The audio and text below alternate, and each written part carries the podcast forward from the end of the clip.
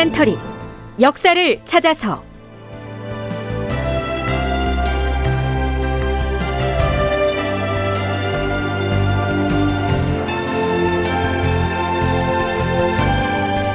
제 1004편. 광해군. 왕이 되다. 극본 이상락. 연출 최홍준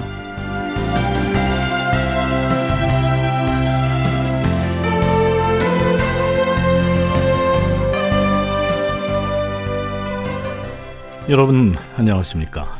역사를 찾아서의 김석환입니다. 지난 7월 3일부터 보내드렸던 역사를 찾아서 천회 특집 잘 들으셨는지 모르겠습니다. 이 모두 다 여러분들의 사랑 덕분에 저희 역사를 찾아서가 천회를 이어올 수 있었습니다. 앞으로도 좋은 프로그램 보내드릴 수 있도록 더욱 노력하겠습니다. 감사합니다. 아, 선조가 세상을 떠난 날짜는요, 서기 1608년 음력 2월 초 하룻날이었습니다. 이때부터 그해 섣달 금음날까지는 광해군이 즉위한 해라고 해서 광해군 주기년 이렇게 칭하고요. 그 다음 해인 1609년 정월 초하루부터 광해군 원년, 즉 광해군 1년이 됩니다. 선조 사망 다음 날인 광해군 주기년 2월 2일.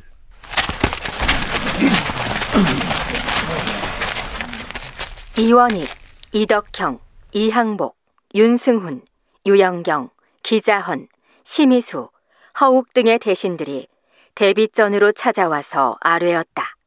대비마마, 신들이 선대 임금들의 실록을 조사하여 살펴보니 제8대 예종대왕께서는 기축년 11월 28일 진시에 승하시었는데 미시의 백관이 빈전으로 나아가 고구라는 거의 의뢰를 올렸사옵니다. 그리고 같은 날 신시에 성종대왕께서 바로 즉위하셨사옵니다. 예부터 전해오는 관례가 이와 같으니 오늘 왕세자께서 의당 왕위에 오르시는 절차를 거행하여야 됐기에 감히 아래옵니다. 알겠소. 마땅히 선대 임금들의 관리에 따라서 세자의 즉위식 절차를 진행하도록 하겠소. 왕이 사망하면 후계자에게 왕위를 넘겨주는 절차를 진행하게 되는데요. 그 과정에서 선왕의 왕비인 대비의 역할과 권한은 막중합니다. 왕이 사망하면 국왕의 도장, 즉 옥새는 대비가 보관한다. 세자가 즉위할 때 대비는 옥새를 건네주고 아울러 세자를 왕으로 임명한다는 명령서를 내린다. 후계 왕의 지명권과 임명권을 행사하는 것이다. 국왕의 즉위식은 선왕이 승하한 지 6일째 되는 날 거행된다. 왕세자는 선왕의 시신을 모신 빈전의 동쪽에 여막을 치고 머물게 되는데 네, 물론 후계 국왕을 대비가 마음대로 정하는 것은 아니지만 적어도 의전 절차상으로는 그렇다는 얘기입니다. 앞에서 대신들이 인목 대비를 찾아가 새 임금의 즉위식을 속히 거행하게 해달라 이렇게 청했다고 했지요. 이때 대신들을 이끌고 앞장서서 대비전으로 달려간 사람이 바로 영의정 유영경이었다는 사실 주목할 필요가 있습니다. 부경대 신명호 교수의 얘기 들어보시죠. 이제 재혼을 하면서 인목대위한테 영창대군이라고 하는 아이가 태어났잖아요. 그러니까는 광해군은 임진왜란 전쟁 끝나고 늘 아버지한테 내가 언제 쫓겨나는가 이 불안에 시달렸다고 생각을 합니다. 그런 상태에서 이제 아버지가 어느 날 돌아가셨습니다. 사실상 선조가 한 1, 2년 더 살았으면 영창대군한테 왕위를 넘겨줬을 거라고 예상이 되는데요. 아직 어려가지고 그걸 이제 다 실천을 못했지요. 그래서 대신 선조가 자기 아들 영창대군을 부탁하고 그 보조할 이제 신하들을 선발해서 일을 맡기는데 그 대표자가 유영경이라고 하는 사람입니다. 그동안 선조의 오른팔 구실을 하면서 세자인 광해군보다는 어린 영창대군을 후계자로 옹립하기 위해서 여러 가지 국리를 했던 인물, 그 사람이 바로 유영경 아니었습니까? 그러던 터에 선조가 갑자기 사망을 하고 이제는 광해군이 보위를 잇게 생겼으니까요.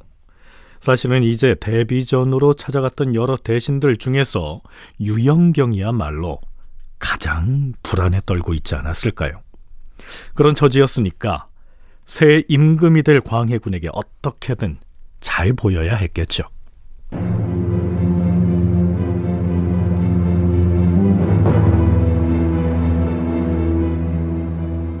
일단 인목 대비의 허락을 받은 대신들은 이번엔 빈전 옆의 여막으로 광해군을 찾아갑니다. 그러곤 대비에게 했던 말을 다시 꺼냅니다. 그런데 광해군은 유영경 등 대신들의 주청에 고개를 가로졌습니다. 내가 지금 망극한 일을 당하여 황망한 가운데에서 경들이 아랫말을 들으니 차마 답변할 말을 찾지 못하겠도다. 나도 궁금하여 선대 임금들의 실록을 조사하여 보았는데 예종께서 승하하셨을 적에는 왕위를 이어받을 세자가 정해지지 않았었다. 그래서 당시 정의왕후께서 국상을 당한 그날 바로 서둘러서 성종대왕을 임금으로 책립하도록 한 것이다. 그러니 오늘날의 상황과는 그 사정이 다르지 아니한가? 아, 아 예. 그것이 그렇기는 하오나 그 뒤집어 보면 성종의 즉위 과정은 이러했습니다.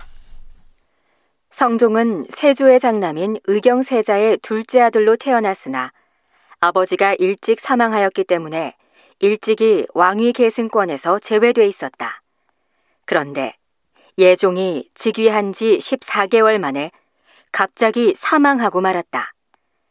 당시 예종의 원자였던 제한대군은 겨우 4살이었기 때문에 할머니인 정의왕후와 훈구파 대신들이 부랴부랴 13살이던 조카 성종을 곧바로 후계자로 정하여 국왕으로 즉위하게 했던 것이다.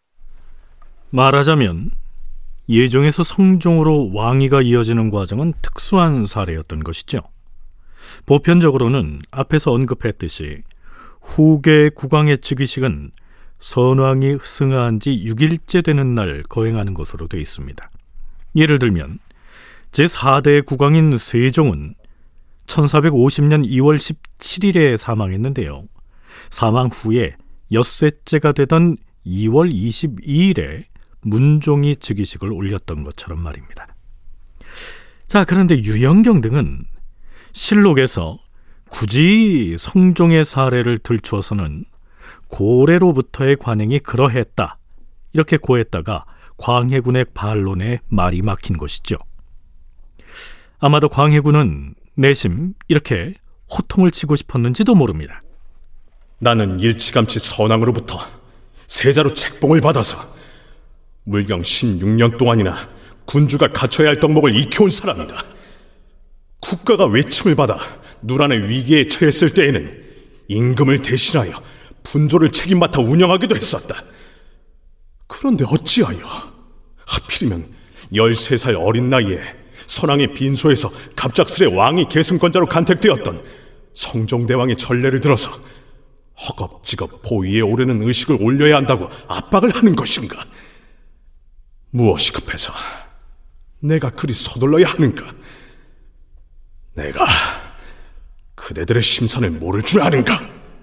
네, 어디까지나 앞뒤 정황을 헤아려서 추정을 하자면 당시 광해군의 심사가 이러했을 것이라는 얘기입니다.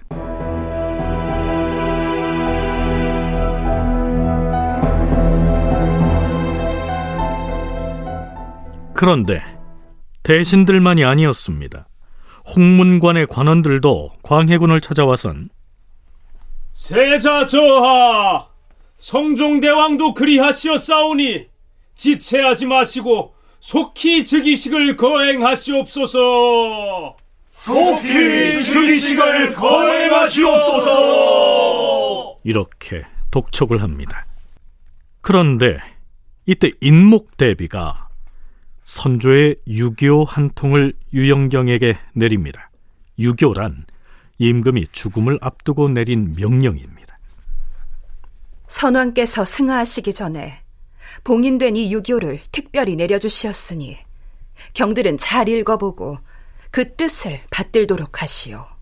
그런데요, 선조는 그 봉투 겉면에다가 유영경, 한응인, 박동량, 서성, 신흠, 허성, 한준겸 등에게 유교한다. 이렇게 써놨습니다. 이 일곱 명을 역사에서는 선조가 특별히 유교를 내려서 어린 영창대군을 부탁한 일곱 신하 이런 의미로 유교 칠신이라고 부르고 있습니다.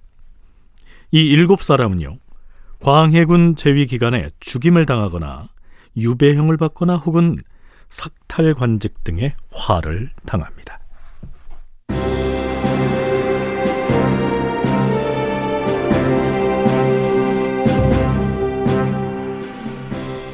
세자 저하 왕위는 하루도 비워서는 아니 되는 것이옵니다. 굳이 전하께서 문무백관이 주청하는 즉위의 예를 거절해서는 아니 되는 것이옵니다. 두 번이나 청하였는데도 윤허하지 아니하였사오니 신들은 걱정스럽고 망극한 마음을 견딜 수가 없사옵니다. 삼가 바라옵건대 특별히 종묘 사직의 소중함을 생각하시어서 속히 즉위의 예를 행하시옵소서. 즉위의 예를 행하시옵소서. 대신들이 연달아 몰려와서는 즉위식을 올려야 한다고 반복해서 청하자 광해군은 몇 번 더 거절한 다음 여러 신료들이 자꾸만 이토록 강요를 하니 부왕에 대한 애통한 마음이 망극하기 그지없구나. 경들의 청에 따르겠다. 이처럼 대소신료들의 제의를 받아들입니다. 결국 선조가 사망한 바로 다음 날인 1608년 2월 초 이튿날에 왕위를 물려받는 의례가 이루어진 것이죠.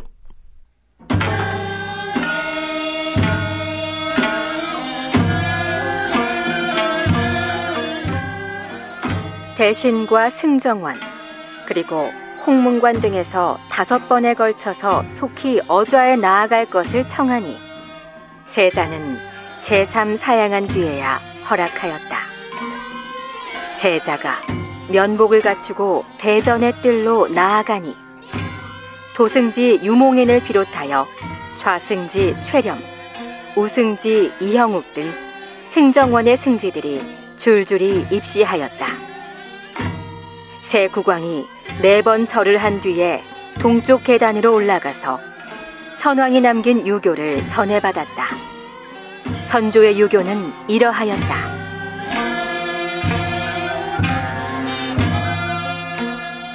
내가 부덕한 몸으로 오랫동안 국가 경영의 대업을 맡아오면서 온갖 험난한 일을 두루 겪었으므로 항상 환란을 걱정하는 조심스런 마음을 지녀왔다. 이제 마지막 명령으로 부탁을 하는 것은 병세의 조짐이 매우 중해졌기 때문이다. 생각건대 세자 너는 인자하고 효성스런 작품을 타고났기 때문에 백성들의 기대를 한 몸에 모으고 있다. 이는 실로 국가의 경사이므로 내가 무슨 걱정할 일이 있겠는가? 또한 동기를 사랑함에 있어서는 아비인 내가 살아있을 때처럼 하여서 혹시라도 동기간에 틈이 없게 하라. 외적의 침입에 대처할 방도를 더욱 공고하게 하고 중국에는 사대하는 예절을 극진히 하라. 이는 종묘 사직을 위한 원대한 계책이니 어찌 부자간의 정 때문에만 하는 말이겠는가? 그동안 백성들 또한 노고가 극심했으니 이럴 때에는 조금 편안하게 해줘야 한다.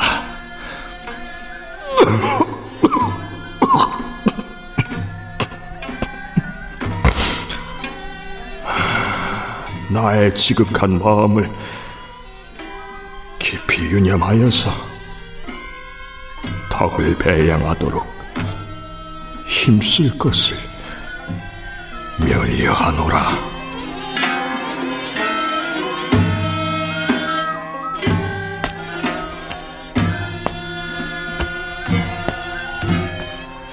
왕이 궁전의 단상에 있는 어좌의 동쪽에 멈춰 서니 즉위식을 안내하는 통례원의 관리 김권이 나아가서 아뢰기를 전하 이제 어좌에 오르시옵소서. 왕이 몇 번 사양한 끝에 어좌에 올랐다. 신하들이 만세를 불렀다. 천세 천세! 천천세! 천천세! 천세! 천천세!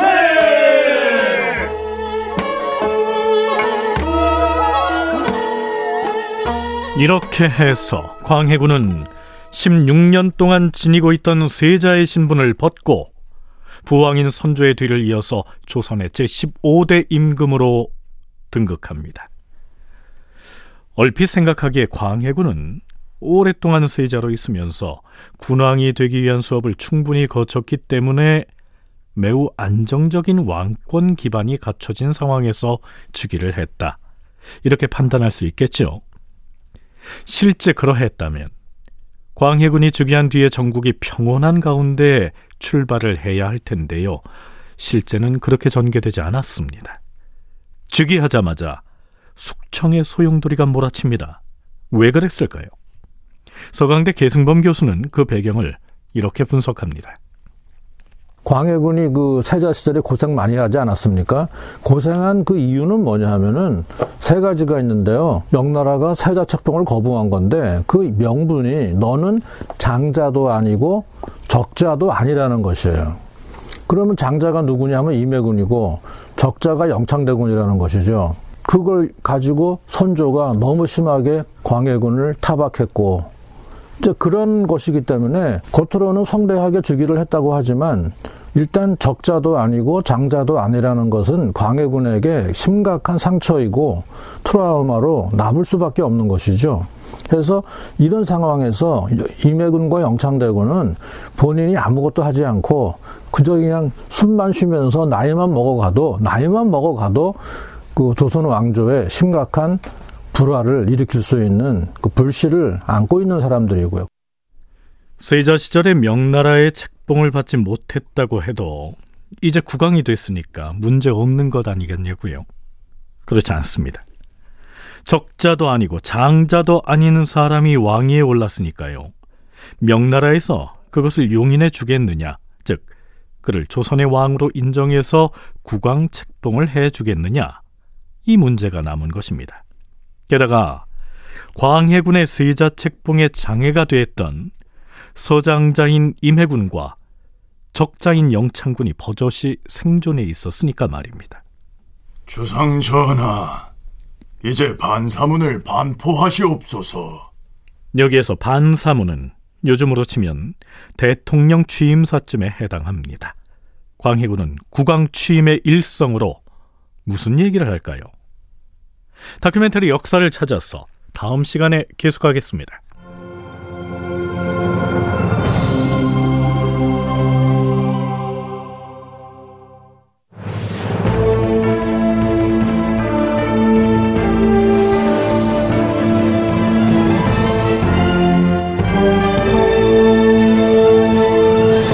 다큐멘터리 역사를 찾아서 제 1004편 광해군 왕이 되다 이상락극본 최용준 연출로 보내드렸습니다.